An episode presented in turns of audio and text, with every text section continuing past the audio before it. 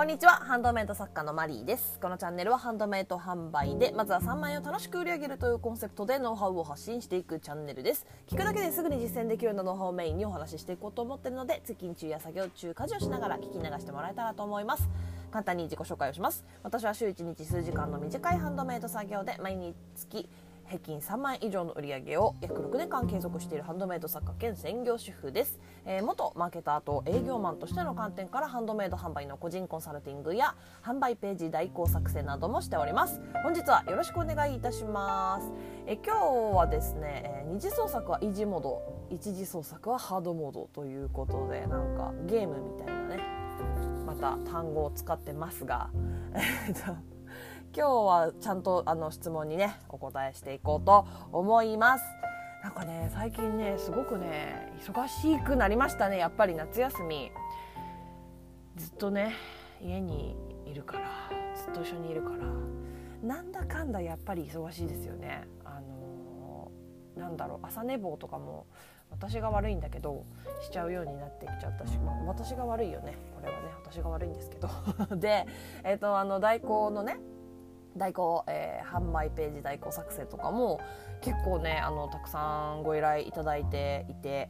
あの毎日こうしっかりとやらせていただいてます。なかなか忙しいんですけどだからねハンドメイドがね全然できてなくて新ブランドの方の立ち上げがねちょっと遠のいていってる。あと Kindle 本がね。でもこれはねあの必ず来月再来月中には出したいと思ってるので、えー、もしよかったらチェックしてみてください。えー、じゃあ最初に最初にというか話を戻します、えー、ご質問の方をご紹介させていただきます、えー、これは質問箱の方にいただいたご質問ですね、えマリーさんこんにちは、えこんにちは。ぬいぐるみの服を作っていてそちらでは細々と売り上げが出ているのですがオタク向けの界隈のため過激な人が多く疲れてしまい最近作るのが辛くなってしまいました。それで6月から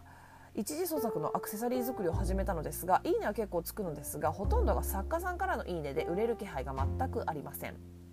ですが一次創作は作品を作っていて楽しいのです。私はこのまま在庫を抱えても楽しく一次創作のアクセサリー作りを続けるべきか。それともビビたる売り上げでもぬいぐるみの服作りも続けた方がいいのか悩んでます。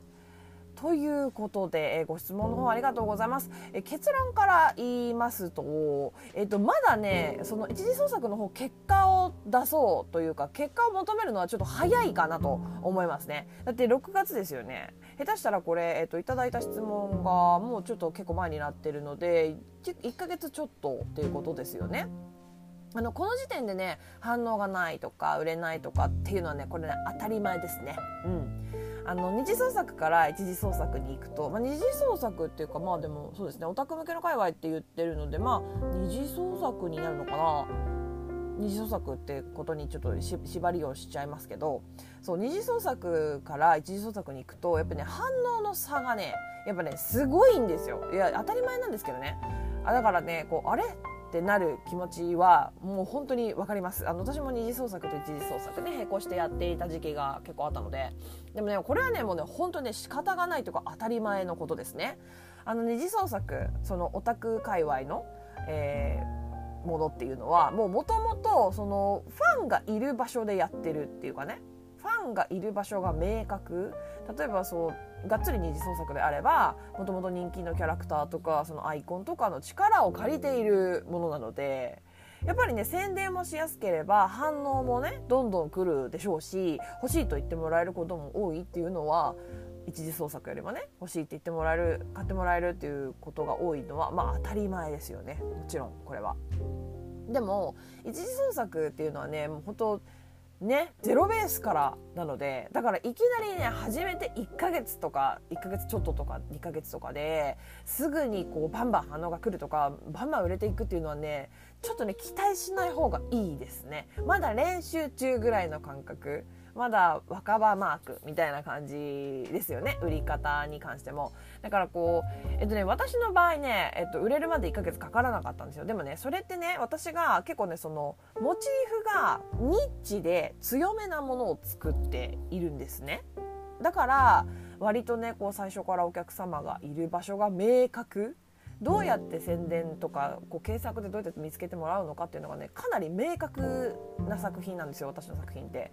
であとやっぱりねそれ以前の問題としてあの私はね10年、まあ、12年トータル12年販売するっていう仕事をしてきたんですよ、うん、だからやっぱりその経験っていうのがあって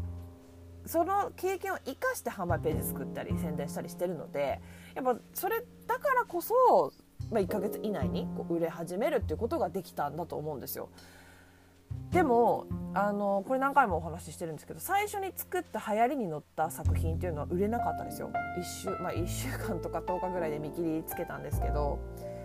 うん、全然反応なかったしあこれ売れないなってもうそのやっぱね12年間やってきた感覚あこれは売れないわってなんかこう察知できたんですよね。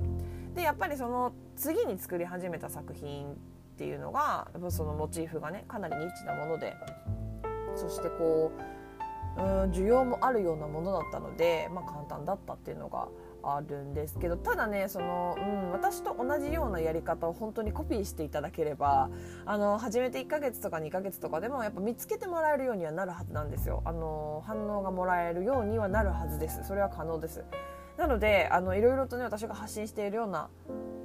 ことをこう本当ね真似っこしてやってみてほしいですね、うん、ただやっぱそれでもね今すぐにじゃあ真似したから今すぐに今月中にとか来月中にとか売り上げがドンと上がるよっていうことではないんですよね。あの売上が伸びるのってこうなんていうのかな？こうグラフで表すと直角じゃないんですよ。こうドカンと売れるんじゃなくて長期的にこう曲線でこうじわじわじわじわと伸びていくものだと思ってほしくてあのー、ていうのかな、うん、じわじわじわじわこうどんどんねこう最初は1個売れて、えー、しばらくしてまた1個売れてそれでまたしばらくしてまた1個売れてでその1個売れてっていうその感覚がこう徐々にこう縮んできてみたいな感じで。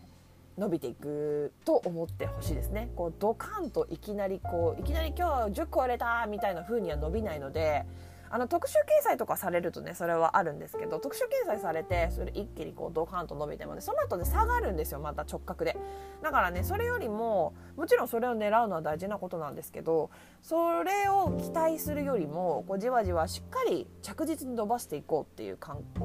え方というか気持ちでやっていってください。でえっとね悩むポイントあとねそう悩むポイントがこの質問を見てるとやっぱ反応がない売れないっていうところですよね。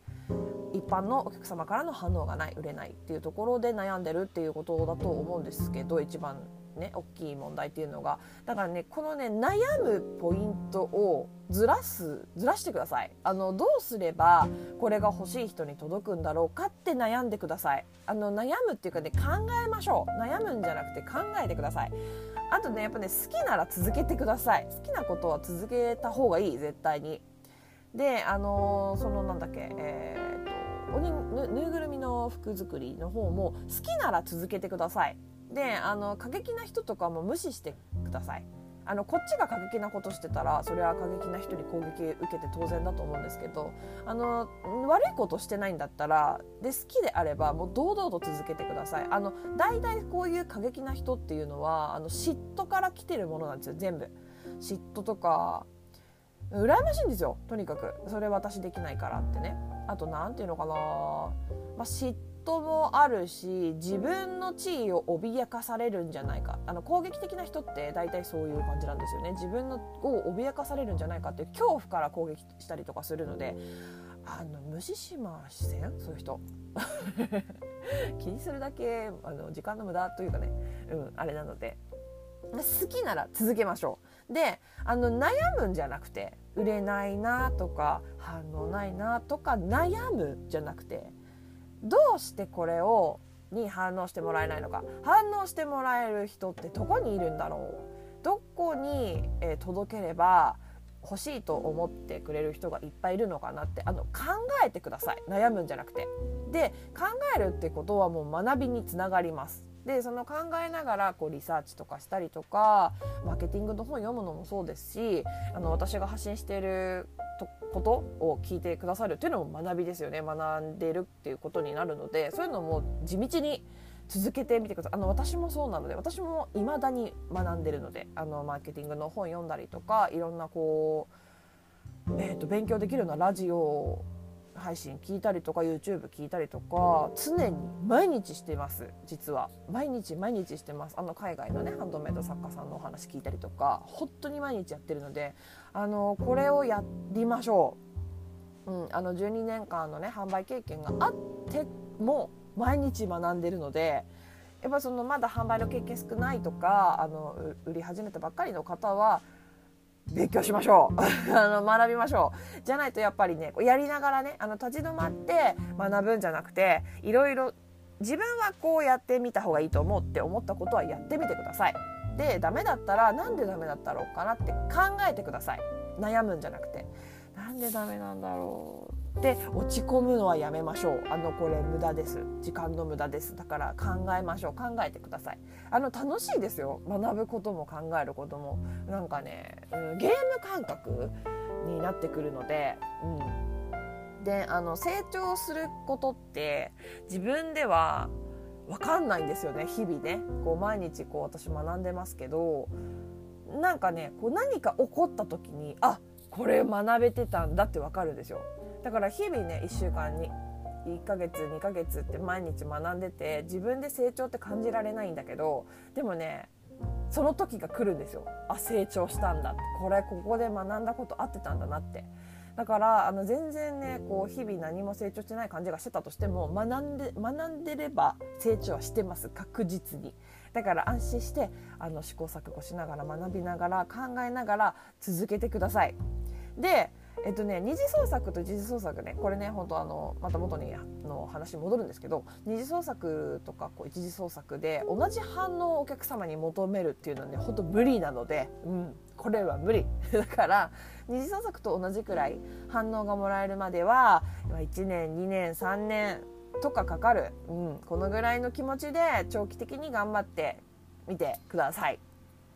では、えー、まとめますね。一次創作は二次創作とは違って本あの作家ではない一般のお客様からえー、本物のお客様っていう言い方あれですけどあの反応がもらえたりとか実際にかってもらえるようになるまではあの時間がかかるものです。これは当たり前です。あの全くのねゼロからファンを増やすことっていうのはやっぱ数ヶ月でできることではないですよね、うん、でそもそもこうブランドの作品数っていうのもね充実させないといけないしやっぱブランドカラーをね自分がつかむまでっていうんですか？もうね割とね時間かかったりするんですよ。あの最初からこうコンセプト決めてブランドカラー決めてやれる人もいるんですけどこれね私結構できなかったよね。だって1個目の作品群全部失敗してるので。